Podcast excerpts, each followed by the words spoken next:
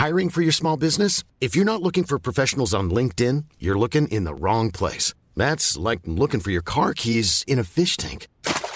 LinkedIn helps you hire professionals you can't find anywhere else, even those who aren't actively searching for a new job but might be open to the perfect role. In a given month, over 70% of LinkedIn users don't even visit other leading job sites. So start looking in the right place. With LinkedIn, you can hire professionals like a professional. Post your free job on linkedin.com slash people today. Hey, I'm Ryan Reynolds. Recently, I asked Mint Mobile's legal team if big wireless companies are allowed to raise prices due to inflation. They said yes. And then when I asked if raising prices technically violates those onerous two-year contracts, they said, what the f*** are you talking about, you insane Hollywood ass?" So to recap, we're cutting the price of Mint Unlimited from $30 a month to just $15 a month. Give it a try at mintmobile.com slash switch. $45 upfront for three months plus taxes and fees. Promo rate for new customers for limited time. Unlimited more than 40 gigabytes per month. Slows. Full terms at mintmobile.com.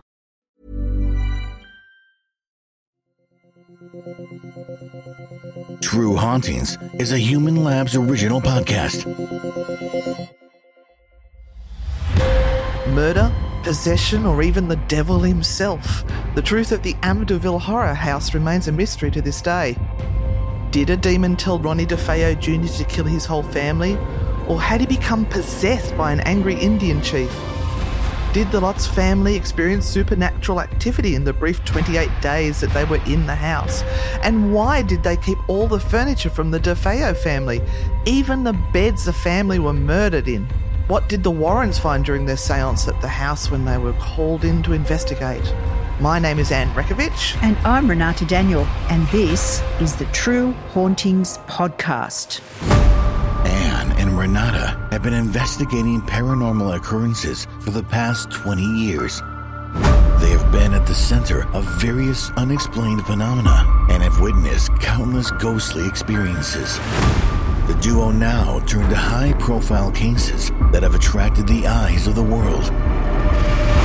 Between the dimensions we see and the dimensions we don't, supernatural forces are at play. Evil lurks within the shadows of our homes and in the darkest corners of our minds. It follows us like a shadow, forever. This is where nightmares become reality. This is True Hauntings. So, welcome, listeners and parastalkers, to our very first episode of the True Hauntings podcast. Welcome to you all. This is a podcast that looks at real life hauntings, the facts about the case, the hype, possible alternative solutions, and where are they all now? I'm Anne, a paranormal investigator, and I own and run Oz Paratech, Australia's largest online paranormal equipment store. And I'm Renata Daniel, also a paranormal investigator, psychic, medium, and author. And I own and operate the multi award winning Newcastle Ghost Tours. And we are busy, busy people, aren't we, Anne? what are we doing? What are we doing right now? Well, we- we've been run off our feet a little bit since the Kyle and Jackie O show because uh, we just got inundated with requests for people asking for help. And asking for us to come and have a cup of tea with them. Yeah. Mm. And when we asked for more information, we were getting stories like, oh no, but there's no haunting. We just want you to do a walkthrough to see if it's haunted. Yeah. Or the other one was, my cat's looking at something. I want to know what it is. I loved that one. That one just put a smile on my face. Yeah, I'd- we'd love to come to every single person who contacts us. We just can't because we still have our businesses to operate. So Halloween means tours, tours, and more tours. It's like the bridal season for I know, ghost I hunters. know, right? I know, uh, and it's it's going to be great. So I'm really looking forward to these next um, two weeks, ten days that we have coming up. Yeah, Yeah, for these guys, they are going to be listening right now on Halloween. I know, and we are going to be up to our armpits in hauntings. Yes. Mm. But let's get on to this story. We have a story to tell. So we've been digging deep into the Amityville horror hauntings, and it's obsessed me. It became an obsession while I was looking at this stuff. The deeper I dug, the more I would find and the more discombobulated I became. Yeah. So tell me the story. Just an hour out of New York City in the picturesque Long Island town of Amityville, a beautiful Dutch colonial waterfront home goes up on the market for a bargain basement price, just $80,000. A newly married couple with their three children are looking for their forever home. They spot the ad in a fantastic neighbourhood and make an appointment to see the home.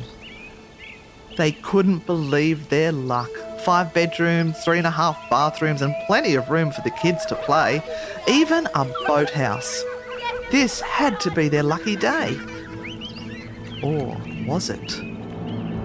They were looking at the infamous house on Ocean Avenue, Amityville, that had endured the murders of six people just a year before a whole family murdered by Ronnie DeFeo Jr., his mother and father, and four siblings, in very mysterious circumstances.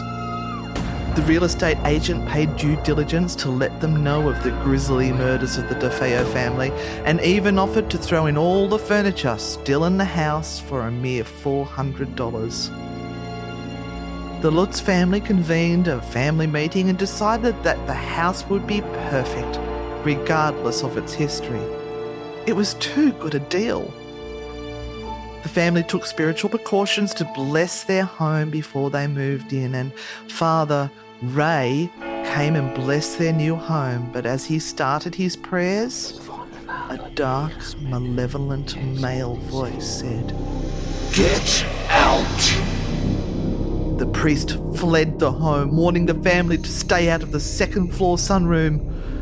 Shortly after, he became direly ill. He had been affected by the house. Was he being sent a firm message to get out and stay out? Then the family moved in the very next day. That's when the true terror began for the family. The youngest daughter, befriended by imaginary friend Jody the pig, a diabolical, demonic creature with glowing red eyes. George, the father, started to change personality and became dark and brooding and aggressive. The mother was touched in places she shouldn't be by unseen forces and had violent dreams of the murders that took place in the house the house started to take on a personality all of its own. Plagues of flies would infest the rooms. Cloven hoofprints were found outside their windows in the snow. Their dog cowering in fear at a secret hidden red room. Was it painted in blood? Had they inadvertently released a demon that resided in that walled up secret room in the basement? Had witchcraft been practiced on the land? Or maybe the house was on top of an ancient Native American Indian burial ground? The final straw was the walls oozing a gelatinous slime straight from the pits of hell. After only 28 days, the family fled this horror house they left everything they owned and ran for their very lives, and were never the same again. I wonder where they are now, and if the new residents have invisible friends too.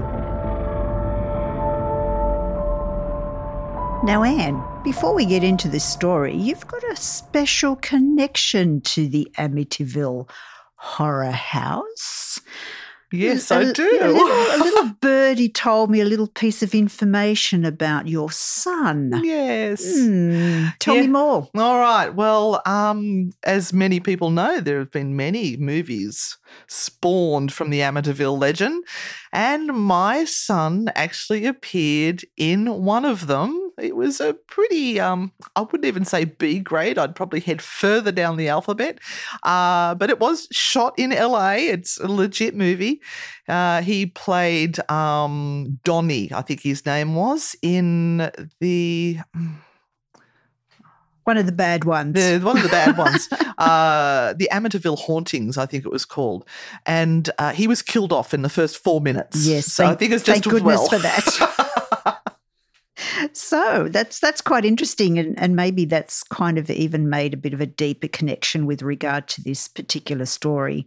But um, I want to start off by looking at the murders of the DeFeo family and whether Ron DeFeo was actually possessed by a demon or an Indian chief, as they say, and whether that was the reasoning behind why he may have murdered the whole family. Yeah, I don't think, many people even know about the Indian chief aspect of it. Mm, Yeah, like you said, the more you dig, the more you find Mm. out. So Ron claimed that he was hearing voices that told him to commit the murder. And he even went on to tell the police that at one stage an old woman with black hands appeared and handed him the gun that he used to shoot all six members of his family. Oh, interesting. I've got a Mm. little bit of information about that I'm going to hand over later. Oh, very interesting. Now, his story changed so many times during the trial that it literally make, can make your head spin. So, who knows what the right thing was in the end? But there are a number of questions that come up immediately that are quite interesting and spooky. For example, okay, he shot six members of his family hmm yet no one heard any gunshots. No neighbours reported hearing any gunshots on the night. And why didn't any of the family members put up a fight? Why were they all found face down on their beds? Now, I have an interesting little bit of a theory that I read somewhere about hauntings and that the fact that sound can be muffled or dispersed during a haunting. So um, I don't really apply to that so much, but I just Hmm. thought I'd throw that in there just because it was something that tweaked my memory there. Yeah, yeah. Interesting. So let's let's go a little bit further and let's get some background to the stories about the land that the house sits on. Because as paranormal investigators, we need to go there. We need to really have a look uh, at every single detail and see where these stories. Layers, Yes. layers, and layers. So, one of the legends is that an Indian tribe once resided on the land that eventually became the town of Amityville. hmm So, it's said that the land where the house on 112 Ocean Drive was built was originally used as a sick bay where ill and insane members of that tribe were left to die at the mercy of the elements. That really doesn't sound right, does it? Hmm. Yeah. So, in accordance with this belief, the haunting was a result of restless Indian spirits roaming the land. So, another legend points to a man named John Ketchum who escaped from Salem during the witch trials and Mhm. built his house on the land where the Amityville house now stands. This tale would say that Ketchum used the home to continue his practice for devil worship. Oh, of course, he's from Salem, so Of let's course. let's bring in the witches and the devils. Mhm. And of course, performing rites and sacrifices of pigs and dogs. On babies, I'm sure there was babies. Of course. so, according to this story, Ketchum opened a doorway to hell, which was never closed. And that led to the demons crossing over into our world and staying here. Mm, there's the D word. Yep. You know it has to come up eventually. Oh, yes. So there are many legends, um, ranging from stories that the house was built over an abandoned cemetery, bingo, and also a curse was placed unjustly on a settler who was hung there in the early history of the settlement in Amityville. Isn't the uh, being built on top of a cemetery a different movie?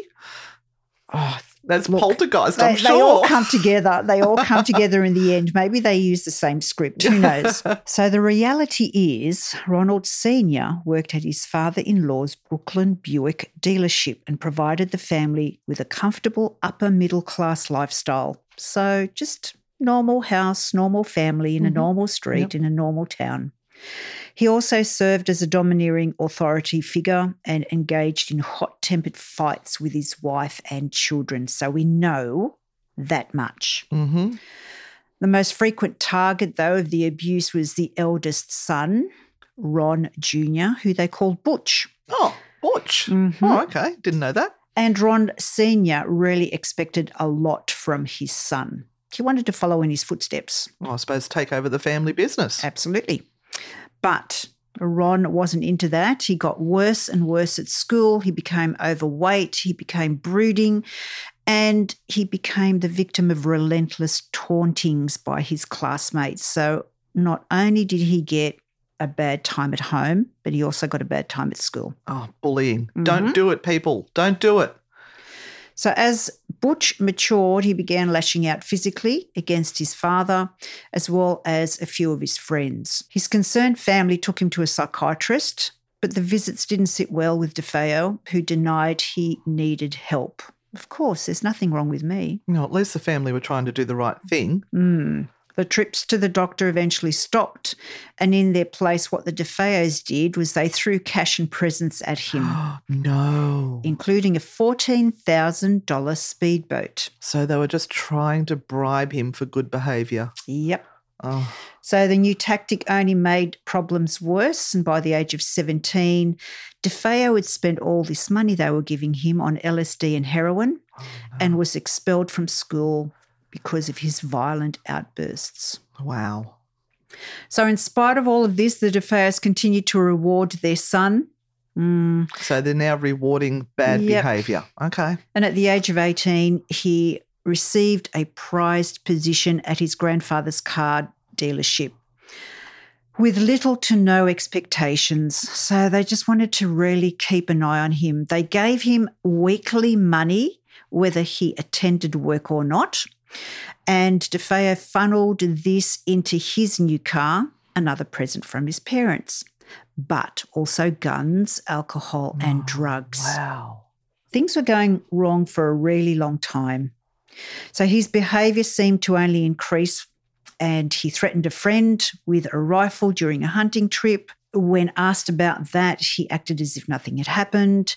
He also attempted to shoot his father with a 12 gauge shotgun during a fight between his parents. So he's he's actually pointed a gun at his father Yeah. before the murders happened. Yeah, but Wouldn't listen, that be a red flag? listen to this. He actually pulled the trigger at point blank range, but the gun malfunctioned.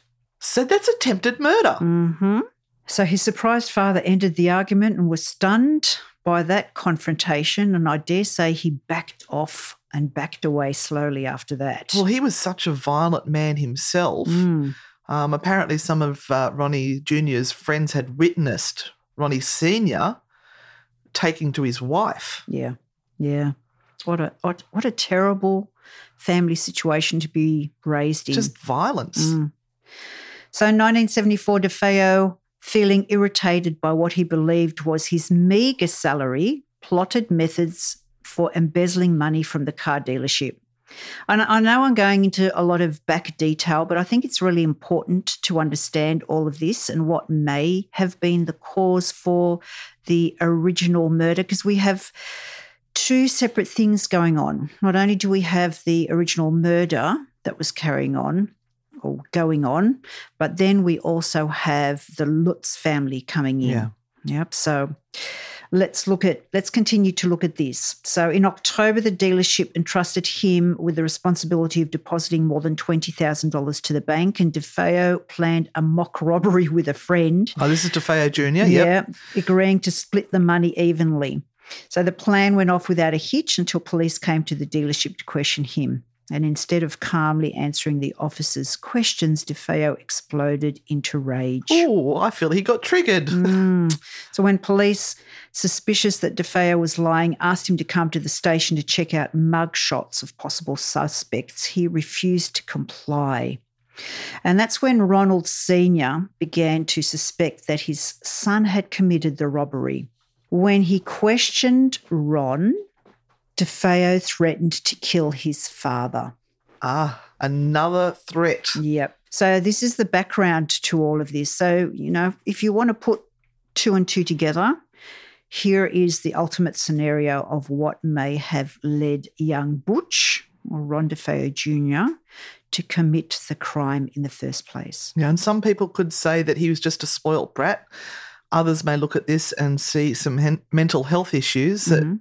Just were never addressed. They attempted to, Mhm. but never managed to follow through. And if you think about it from some of the paranormal views that may, people may have that this could have been a perfect storm for any demonic or dark entities to come in Mhm. and literally start to take him over. Influence. hmm Now let's turn to the Lutzes.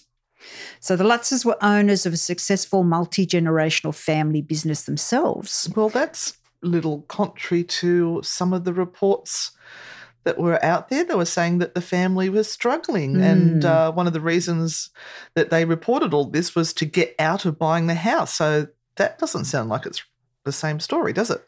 No, it doesn't. They did put all their money into the house, but they were looking for a house that they could afford. Mhm. So, you know, they still had to count their pennies, but they weren't in deep financial trouble. They weren't known to be storytellers, they weren't known to be scam artists or oddballs.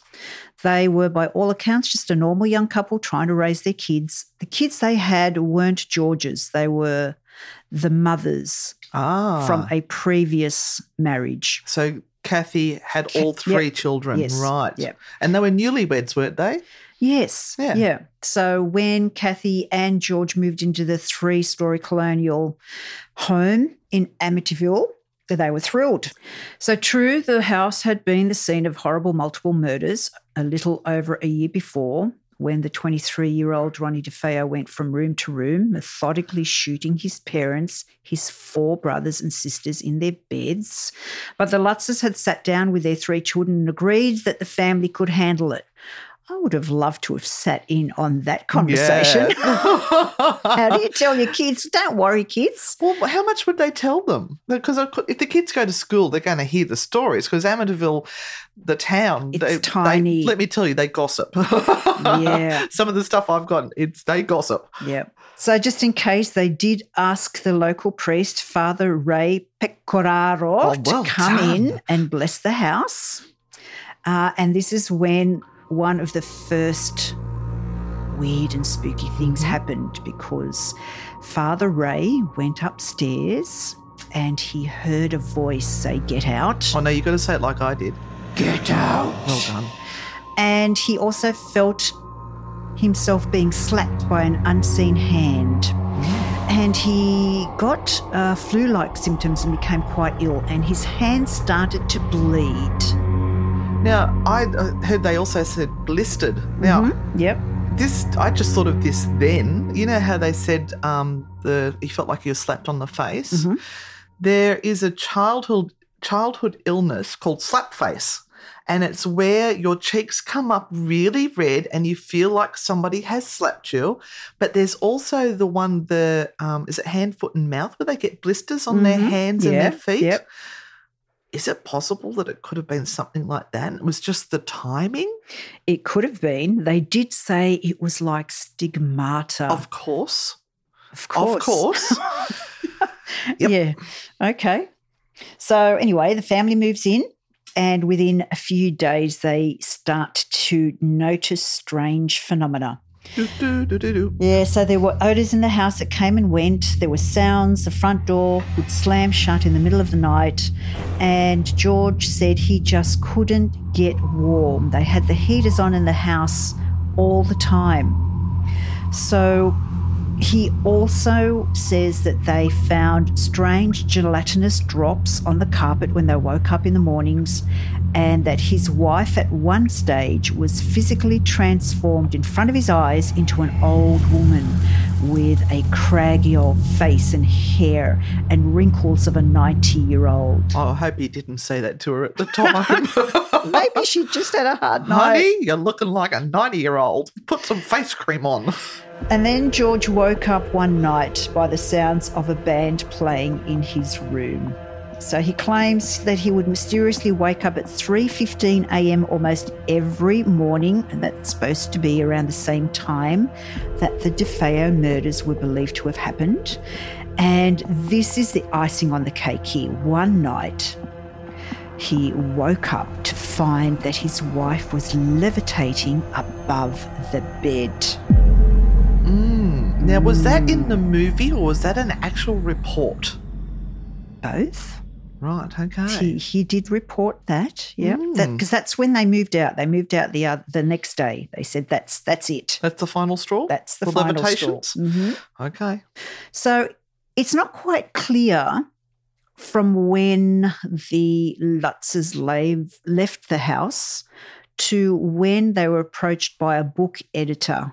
So they were introduced to Jay Anson, and he had been busy writing some behind the scenes and making of books about films and film personalities in the 1970s.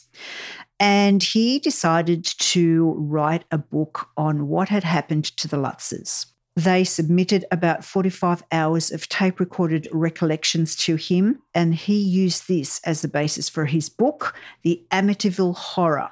And I've got a story on that one for you too. Mm. Now, this was published in 1977. John G. Jones then met George and Kathy Lutz through mutual friends in California in the 80s. And the Lutzes asked John to tell the continuing story of what happened after they left the house.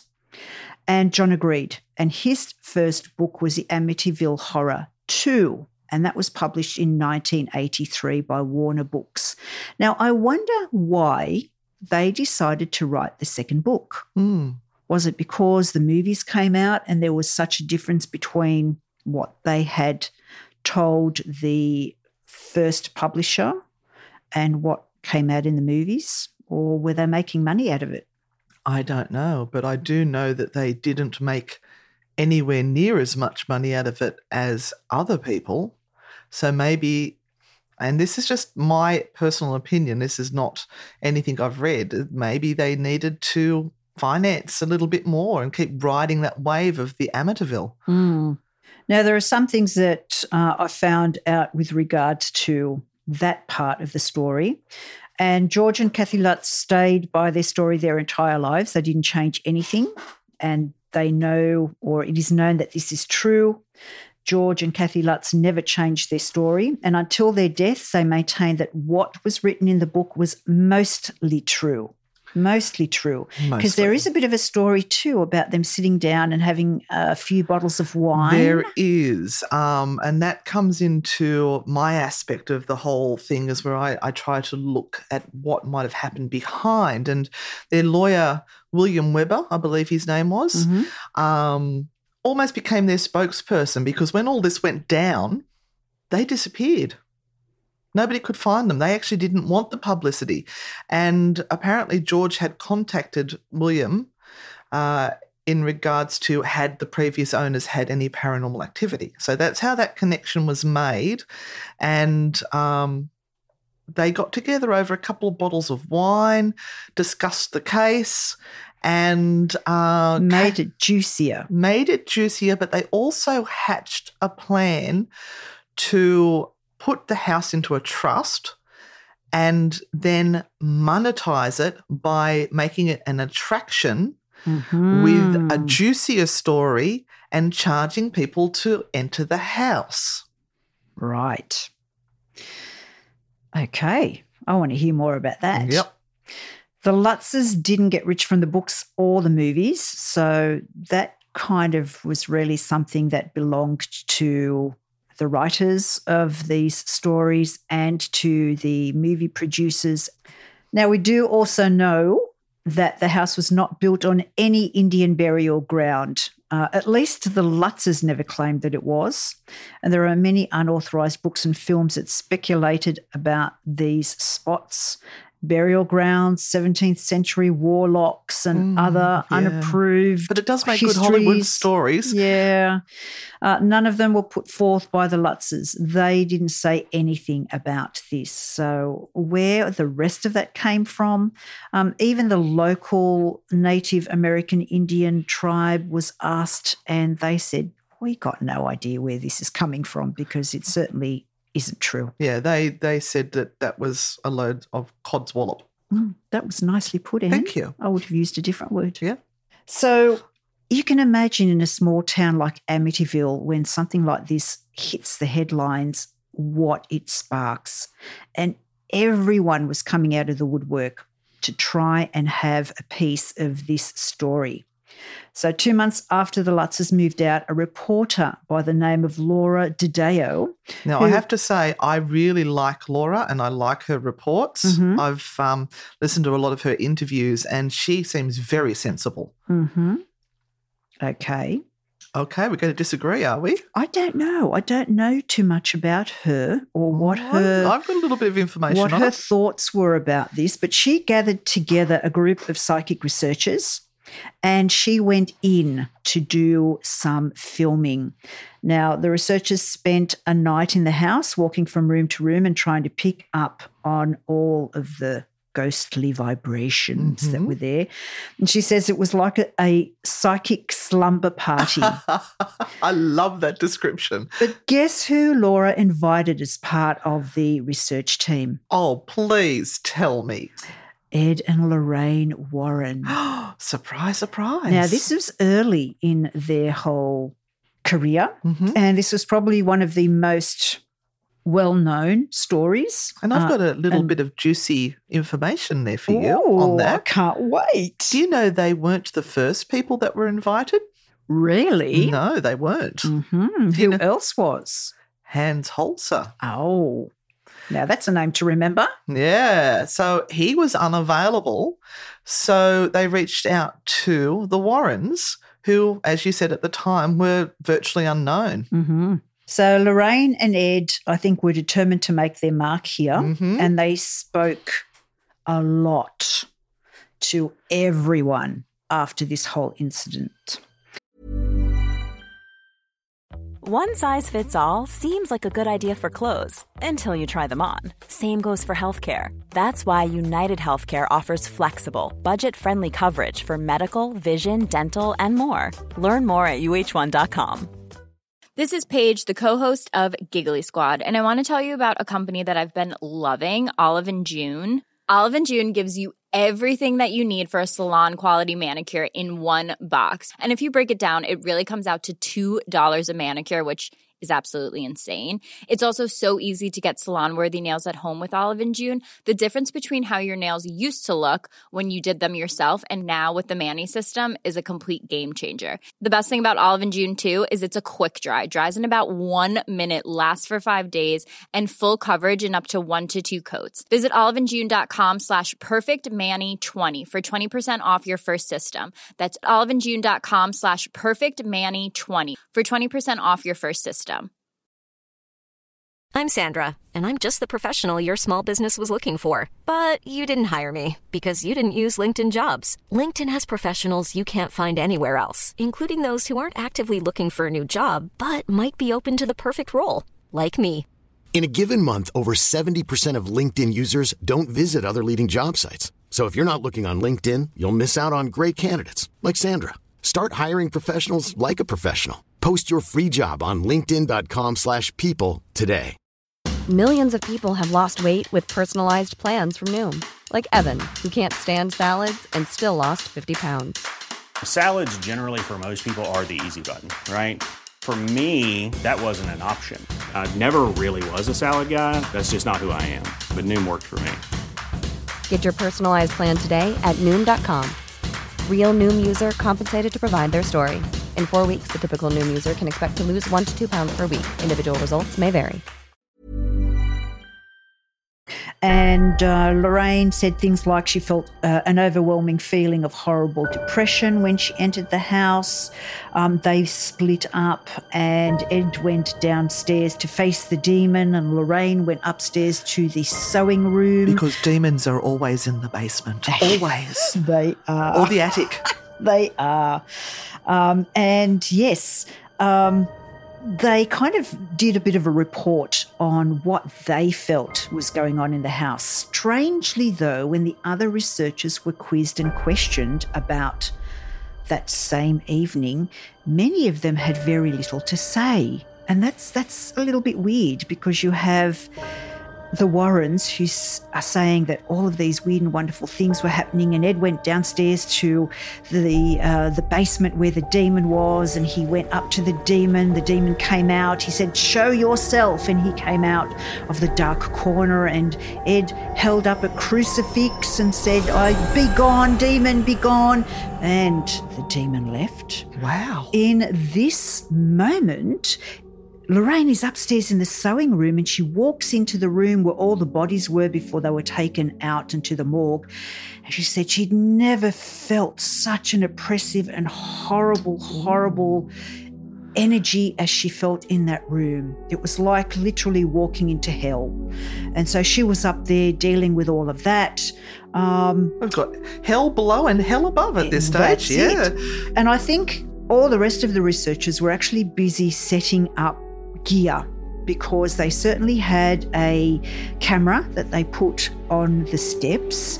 And one of the famous photos from the whole scenario is that of a little boy with glowing eyes. And you mm-hmm. actually see him, you see the photograph, and he's peeking what looks like outside of a doorway. Yep. And he has these glowing eyes. And he's got a striped t shirt on. got a striped t shirt on. And part of this story is who is this child? Is it one of the dead DeFeo children? Or was it one of the researchers that was there on the night and they got him um, not knowing that he was upstairs? Now, a little bit to add to that. Uh-oh, uh-oh. um, I listened to a an interview on Jason Hawes' podcast saying um, it was just George speaking, and he was saying they showed that picture to the youngest daughter and said, Do you know who that is? And she said, Yeah, that's Jody. That's my friend that plays with me. Oh, so here is another yeah. identity. It's yeah. Jody the pig. Yeah. But Jody the pig's turned up like a little boy? Yeah, sometimes apparently Jody the pig became a little boy. Uh huh. And a cat, I think. As a shapeshifter. Yes. That's very interesting. Hmm. So let's have a look at a couple of the things that they said. Lutz contacted DeFeo's attorney, William Weber, who was already fielding book proposals from publishers for his client's story. And they met and tried to have a bit of a meeting about how could, they could tr- drive interest in a book, in a book deal. And Weber remembers the Lutzes starting out in a very reserved tone. They weren't ranting or raving about anything, but this wasn't going to sell any books. So they made a conscious effort to re look at the whole story and maybe embellish it a little bit. Yep. Just a tad. Yeah. So, one idea, according to Weber, was these gelatinous drops that the Lutzes found on the carpet started to need a sinister explanation. So, what if we start talking about green slime? And maybe You've watched Nickelodeon, I'm yeah, sure. maybe that it comes from a demonic force. So the Lutzes admit that some of the scenes from the book and the movie, which they both read and saw, such as the green slime, were embellished.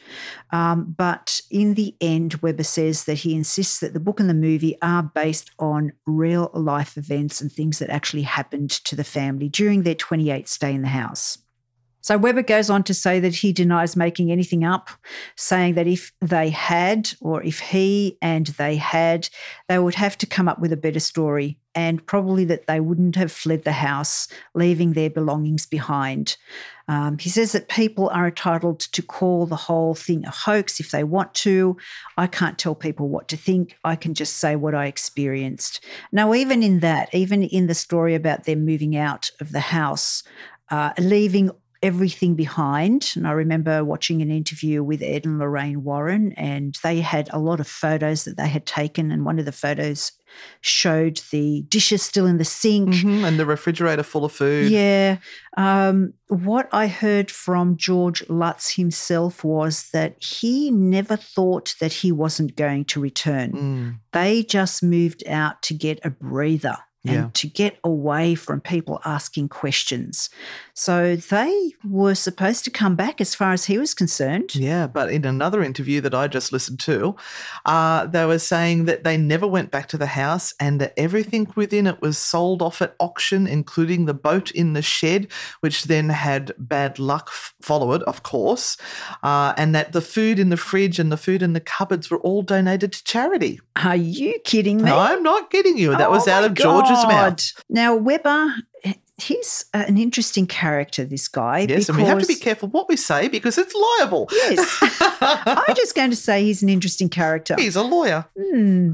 And he went on and he enlisted Hans Holzer. So Hans had a opportunity to go early on when everything was still in the house Mhm. and he was busy so he couldn't so they got the other team to come in but then he went back weber went back to hans holzer uh, and asked him to go in again now when hans went in this time the house was empty And it was two years later. yeah, there was nothing at all in the house except empty, empty walls.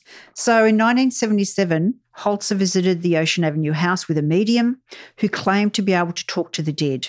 And according to Holzer's account, the medium went into a trance, and it's a light trance, and said that there was an Indian chief on the warpath in the house because it had been built on the site of a sacred burial ground.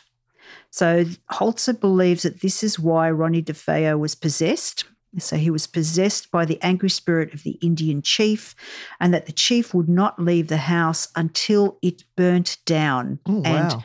would leave the land bare. And apparently, it was um, uh, years earlier, somebody had dug up. Now, this is allegedly, there is no proof of this whatsoever. Somebody had dug up a skull and children were kicking it around like a soccer ball. And this is why the Indian chief was angry. Yes, because this was his skull. Oh, it was his skull. It was his Oh, I'd- skull. I'd, be Yep. a bit annoyed too. Now, another interesting point um, in this interview that uh, you can find on YouTube with Ed and Lorraine Warren that they pointed out, which is quite interesting, is that the house itself sits on 40.666 latitude. So, oh, of course, it's the mark of the devil. Yep. Now, Ed also in his interview showed a picture of George Lutz saying, Now, look at this guy. He's an ex Marine and a black belt. Nothing is going, a black belt in karate, by the way, not just a black belt. Not a nice leather one. and he says, Nothing is going to scare this bloke. Look at the size of him. So he kind of, you know, reaffirms that something really terrible must have happened to scare this family away. He also adds that George Lutz was an atheist, but after this incident, he became a devout Catholic, attending church every week. Uh, Lorraine also mentions in the interview, which is very interesting to note, that all the men that had gone into the house from the time of the hauntings all died from heart related problems, except for her husband, Ed.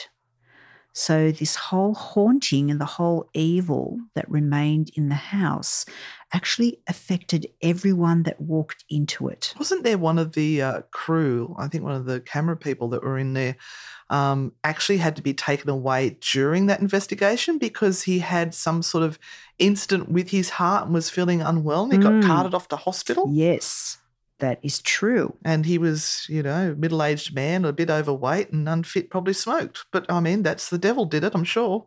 Now, just a few extra points, and this is again from Ed and Lorraine's recorded interview. And Ed talks about the night the Lutz family saw a pair of red eyes looking in through the window. So Mhm. this is Jody the pig. hmm So they went outside, and Ed says that there was light snow falling and that the Lutzes found hoof prints in the snow. hmm To end on, I'm going to talk about the polygraph test. Oh, yes. Now, Mr. and Mrs. Lutz took that polygraph test on June the 19th, 1979, and they each had different examiners that reviewed the book about the experiences, and both of the Lutzes talked about their own personal experiences. And as far as the polygraph test goes, they say that they passed with flying colours. So and there that you go. basically means that they believed it happened. Yes. It would be interesting to see what those questions were. This is this rabbit hole that keeps going further and further, and we we end up having to draw the line. I think there's another whole episode we could do as a follow up on this because it's massive. Mm. Uh, I just want to go back to Hans Holzer for Mm-hmm. a moment. He is a man well versed in this whole field, and you know I have a lot of respect for Hans Holzer and anything that he says.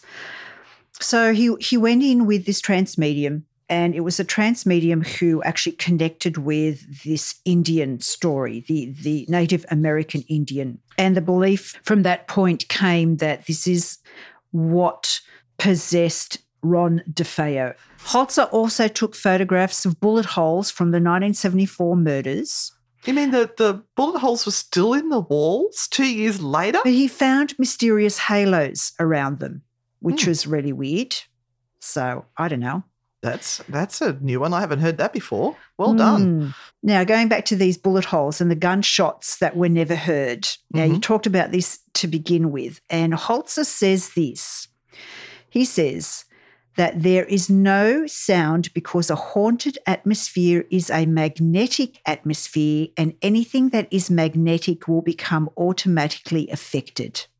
Ah, so that goes back to what I said at the very beginning about the Mm. theories on hauntings. Mm-hmm. So it's his theory. hmm And this is where we go back to the work we do with EMF, electromagnetic fields, and that this is where some of the research into paranormal investigating is now doing a big loop and coming back. hmm So we've all, all got to whip out the K2 meters again. All got to whip out the K2 meters again. Most interesting, isn't it? Yeah. Wow. So, in going back, you actually start to go forward. That's crazy. Mm. Now, I'm going to end my little bit on saying that the the Lutzes moved out. Mhm. They claim that whatever it was in the house actually followed them. Ah. So the people that moved in after that never reported that there was anything happening in the house at all Mm, after they moved in. Yep. Because they took it with them. They took it with them.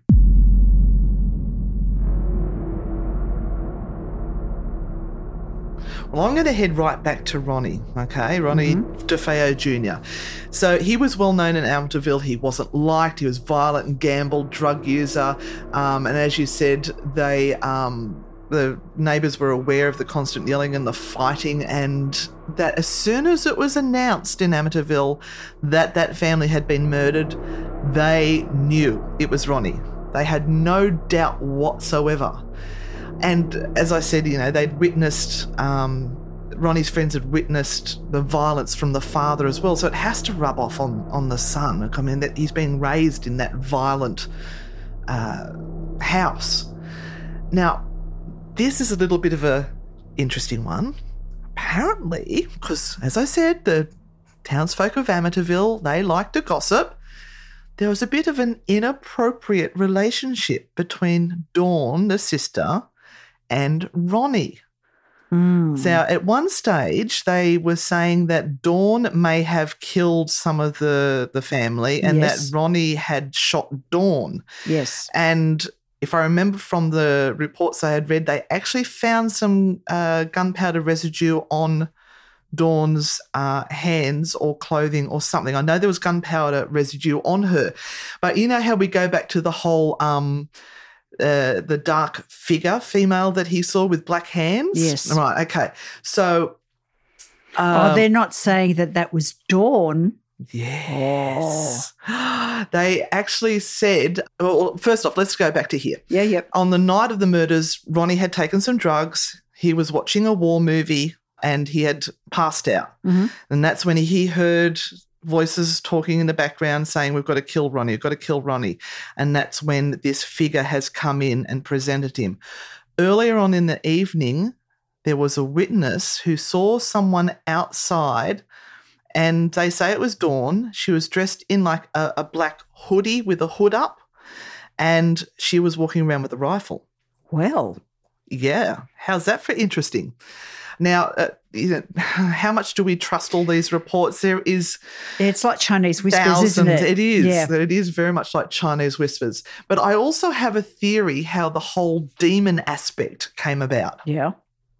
So when Ronnie was on trial, Ronnie Jr., uh, there was a priest who was watching. Now, this is quoted from him watching his performance. He called it a performance when Ronnie was on the stand. Right, yes. Uh, and said that he looked like he was possessed by a demon.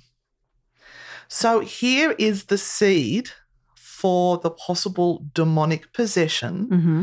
which William Weber, his attorney, was going to jump at to use as a defense for the um, for the yes. retrial. Yes.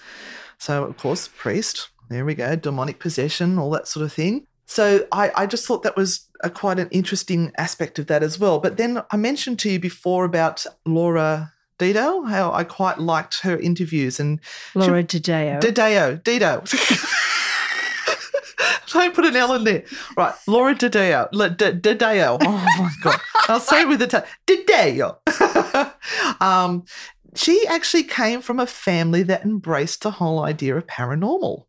Oh, really? Her mother was right into it, and they even had Hans Holz's book. right. hmm See the connection happening Yes. here? And she was only 19. She was 19. So, wow. She this was- story lands in her lap Yep. and she goes, I'm going for it. Nobody could find the Lutzes. As soon as that story broke, everyone was trying to find them. She found George. And apparently, he was at the family business. Mhm. So she's headed to George's work, found him, and then sat down and spoke to both of them for four hours. She got the scoop. Now, during that time, she said they were very sincere. They were quite frightened by their experience in the house. So at that stage, that's where she suggested they bring a paranormal investigator in. And she wanted to bring in Hans Holzer, but as I said, unavailable. Uh, so eventually they made contact with the Warrens, who were unknown at the time. And I can't help but wonder how would have this case panned out if Hans Holzer went in first? Mm. Because they did, she also did get in contact with people who were part of the local paranormal. Yes, so she's made contact uh, with who she knew, right, and and and reached out to the people who were supposedly in the know. There's even a story uh, of George contacting someone called Dr. Kaplan to come and investigate. Now, I saw this in a uh, reply to a story on the, the Amityville horror. And this man's, um, they were bagging out this Dr. Kaplan. He was supposed to be a vampirologist, and they were talking about the vampirologist coming into the house and, and these white witches who were going to conduct things to find out what happened in the house. And George canned it. Now, the little bit of information that goes with this, right? People are saying, oh, well, he's not a real doctor. Well, he actually was. He actually had a PhD in sociology from the Pacific College, and he was the president of the Parapsychological Society of Long Island. Aha. But he said to George, I'm happy to come and investigate, Yeah. but if there's any shenanigans going on, I will be honest and I will tell everyone. Yep. George cancelled them coming in. Right. And then all of a sudden, we've got these stories about the vampirologist and the white witches coming in. And uh, of course, that sounds silly when you, you look at it that way. yes, yes. But there was also talk of that this Dr. Kaplan was um, trying to make a name for himself as well. So they were trying to say it was like an ego thing. right. Where the truth lies there, I don't know. But it's an interesting little bit of a conspiracy. And wouldn't you get to a point where if this story breaks, if you were in that township, you'd be going, why didn't they take me to do this? Mm. So maybe there was a bit of professional jealousy there as well. Quite possibly. And Kaplan actually did eventually write a book called The Amityville Conspiracy and was he died one week before it was released of of A heart attack? you got it. Oh, damn. And he never ever entered the Amityville house. oh, Yeah, little twists and turns, huh? Mm. Now, the whole connection with William Weber, which was uh, Ronnie DeFeo Jr.'s solicitor and the Lutz family, was that George or the Lutz family uh, contacted Weber to find out whether there was any paranormal activity when the DeFeo family was in the house. And um, they, were, they were just trying to get some sense of what had happened. Why has this happened to them? And Weber, of course, latched onto this. He was going for an appeal for Ronnie. All of a sudden, he's got these people who are saying there's horrible things happening in the house. His client is trying to claim the whole demonic thing. Mhm. So now he's got people who can back it up. Yes. So there's a bit of a stake happening there, but he needs to make it sound more dramatic, doesn't he? He does. Now, this is just me putting all these little ideas together, right? But this is not fact. This is just my opinion for anyone who wants to sue me. Um, so he now becomes a stakeholder in the story. So this Weber character started to represent the Lutz family. So when they weren't coming forward to speak to the uh, media, it was because they, they didn't want all this attention at 1st Mhm. So he became the spokesperson. And it was that's when they got together and started to exaggerate the story. And uh, this is when this Laura DiDio, did I get it right? Yes, yes. Yeah, came on the scene, and she she spoke to George, and George said, "Look, you need to listen to this recording." They had the recording of the conversation, and said to her, "You may not want to speak to us after you listen to this." So he put it out there in the open to her straight away that they were thinking of monetizing this and concocting a grander story for uh, a, a money making scheme. Mhm. So she said, "No, of course, I still want to hear your story. I think it's really important that we we hear it all." Now, at this point, was this a stroke of brilliances by the Lutz family to out the tapes, to make them publicly known, so that Weber, who now has backed off and saying to people, "Oh, they're lying, they're lying," because they've cut him out. Mhm. Is this a stroke of brilliance? So when people look at it, go he, they go, "Oh, but there's these tapes saying you were going to fake things," and he's now gone, "Oh, but I told everyone about these tapes. I told everyone, so it's not a hidden thing. I've put it out there." Don't know. So everyone's starting to cover their backs just in case. Oh yes, yes. Mm. So at this stage now, the the Lutzes have decided that they don't want to go down the path that this Weber character is wanting to to go down, and they've cut him out of everything. So he packs the poos as you would, because he can probably see the dollar signs that we're going to roll in from this with book deals and everything. And this Jay Anson becomes involved. Now, Jay Anson is has written the book, and as you said, he had all the hours and hours of tapes that he has based this book on. Now, in an interview he did with the parapsychologist that I um I saw, Jay Anson very openly said that he is going to write a bestseller, a bestseller horror book. And he will make so much money out of it because it will be the most gruesomest thriller you could possibly ever read. And not worry about the the facts because he was bragging to this parapsychologist that they could write their boring little books about reality, but he was going to write a bestseller. And he quoted something along the lines of, "And I'm going to retire to the Bahamas with my truckloads of cashmere sweaters."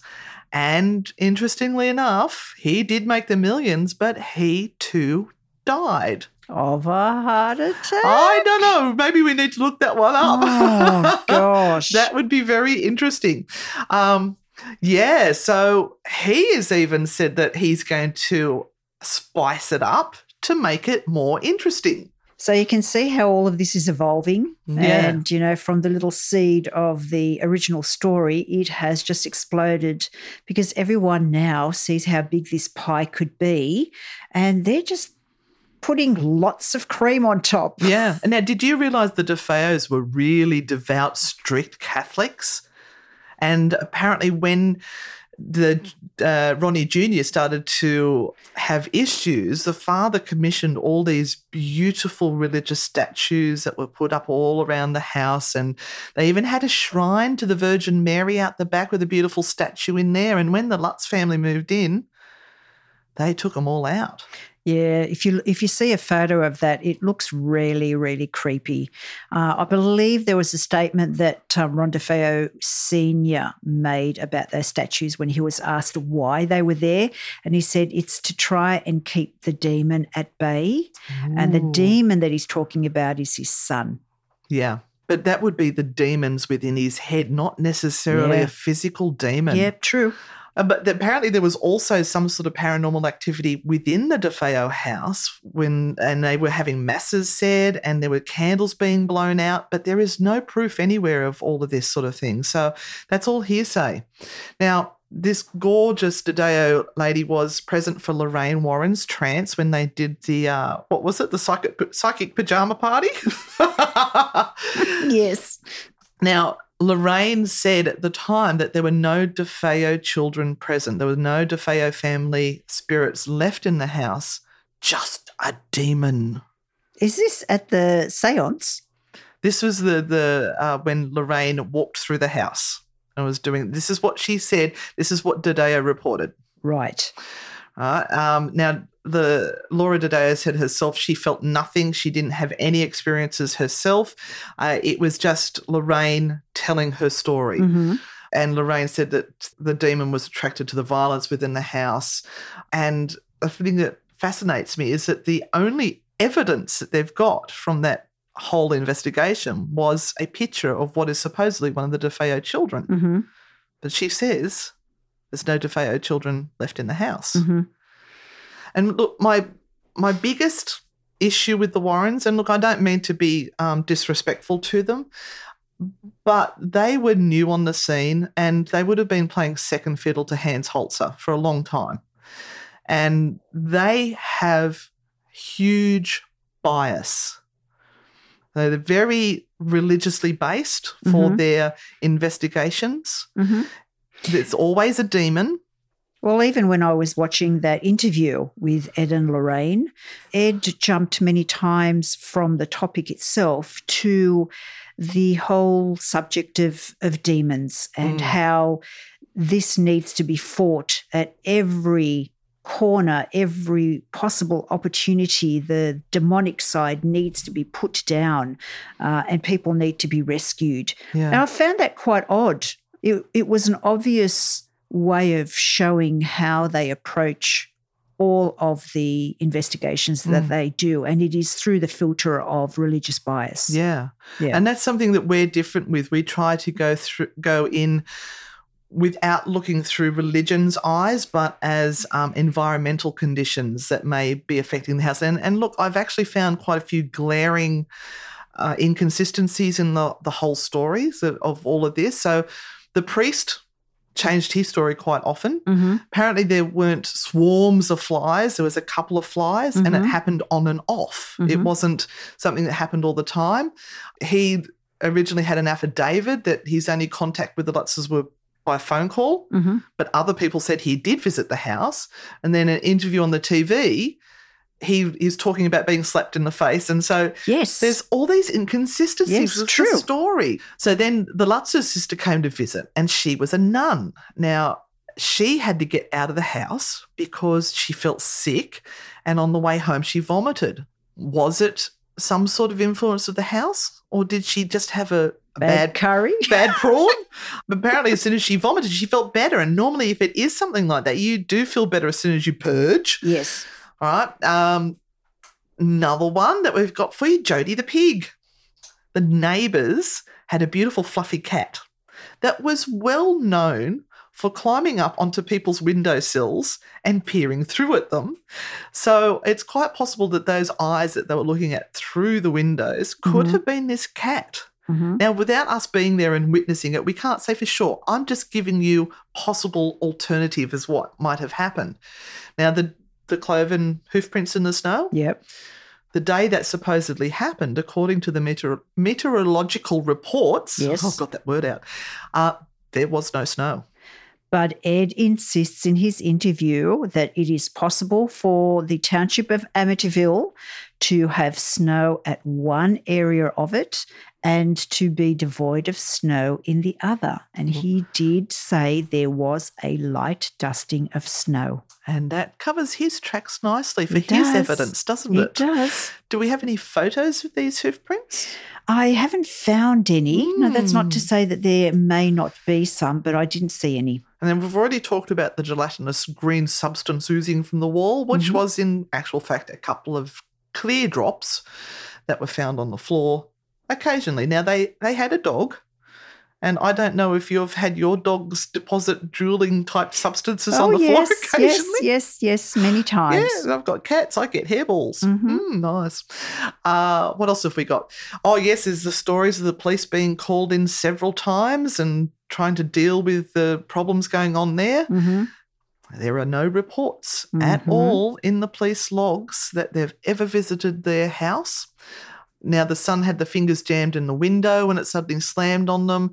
There is a, uh, some people found out that there was a floorboard that would trigger uh, windows to fly up and down. Um, so that wasn't necessarily something demonic, but it was the old lead weights on a piece of string. And I've got those here in the house. And Yes. yeah, if you hit them in the wrong spot, they can fly up and also come down. Uh, and there is no report of the son being taken to the hospital, even though his fingers were flattened.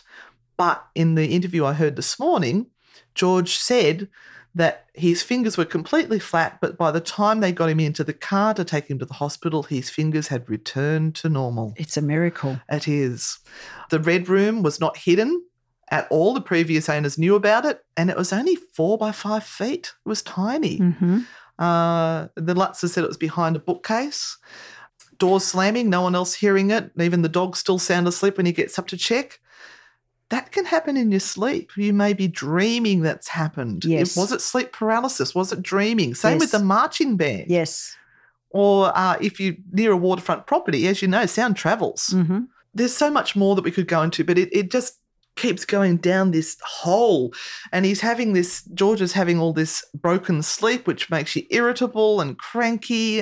Um, and sleep not- paralysis Yeah, yeah. does happen a lot more often if you are sleep deprived. Mm. So just just to summarize it, I looked at it who would benefit from there being a fantastic haunting. Now, for me, there's William Weber, the lawyer who wanted a case to represent his client for the appeal and to make some money. Yep. Uh, there's Dr. Kaplan, who was trying to make a name for himself at the time and ended up writing a book. There's Jay Anson, who openly said he was going to write a bestseller uh, and damn the truth. Um, then we've got Ronnie DeFeo, who is also looking for an excuse for an appeal. hmm Then we have the Warrens, who are just starting out and they're trying to make a name for themselves. So their story may have to be bigger and better than what it actually was. And then there's the, the Lutz family themselves. Now, I honestly, in my gut, believe they did have some sort of experience in the house. They weren't there very long. 28 days is not a long period of time. And to get to know the sounds of your house, the, the it's almost like your house breathing. And they're playing in the back of their minds all the time that these horrific murders happened in this house. Mm. And you know from our private cases that we deal with all the time, once people get the idea in their head there's something there, they will fixate on it and every sound they hear becomes paranormal. I'm also going to add to that mix the effect that it had on the children and them going into this community and going into the schools and people talking about that.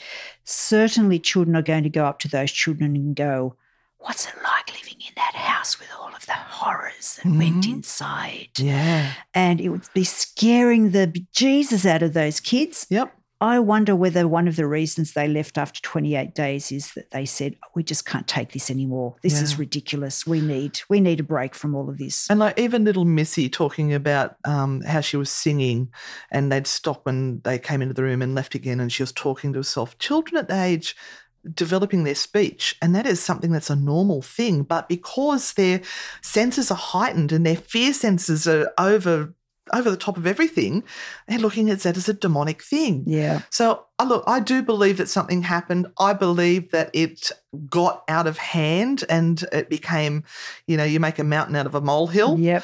Um, and that there was just that much out there that it's very hard to take it all back in. Once you've let it loose and everybody else is jumping on the bandwagon to grab their bit of fame or money or whatever it is, then cat's out of the bag. Too late.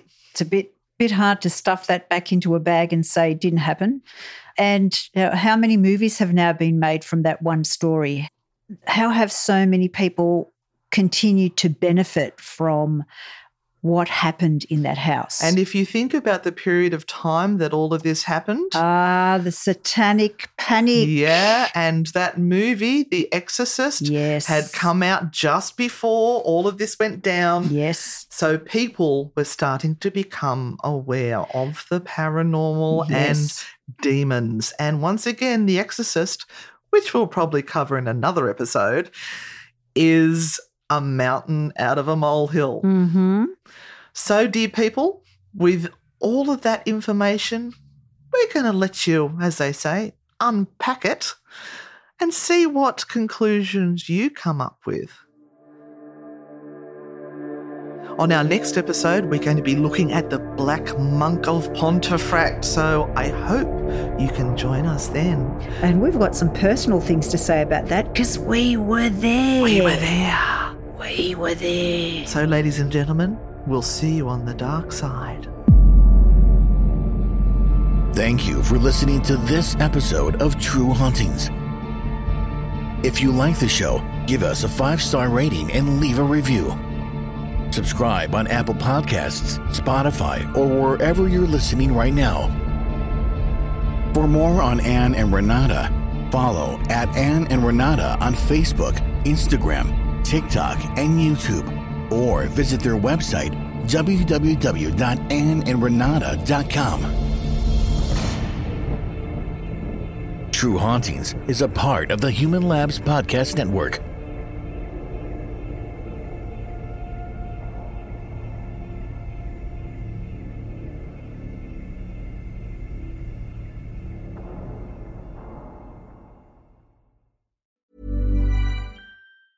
Hey, it's Danny Pellegrino from Everything Iconic. Ready to upgrade your style game without blowing your budget? Check out Quince. They've got all the good stuff shirts and polos, activewear, and fine leather goods, all at 50 to 80% less than other high end brands. And the best part? They're all about safe, ethical, and responsible manufacturing. Get that luxury vibe without the luxury price tag. Hit up quince.com slash upgrade for free shipping and 365 day returns on your next order. That's quince.com slash upgrade. Hi, I'm Daniel, founder of Pretty Litter. Cats and cat owners deserve better than any old fashioned litter. That's why I teamed up with scientists and veterinarians to create Pretty Litter. Its innovative crystal formula has superior odor control and weighs up to 80% less than clay litter. Pretty Litter even monitors health by changing colors to help detect early signs of potential illness. It's the world's smartest kitty litter. Go to prettylitter.com and use code ACAST for 20% off your first order and a free cat toy. Terms and conditions apply. See site for details. Even when we're on a budget, we still deserve nice things. Quince is a place to scoop up stunning high end goods for 50 to 80% less than similar brands. They have buttery soft cashmere sweaters starting at $50, luxurious Italian leather bags, and so much more. Plus, Quince only works with factories that use safe, ethical, and responsible manufacturing. Get the high-end goods you'll love without the high price tag with Quince. Go to quince.com/style for free shipping and 365-day returns.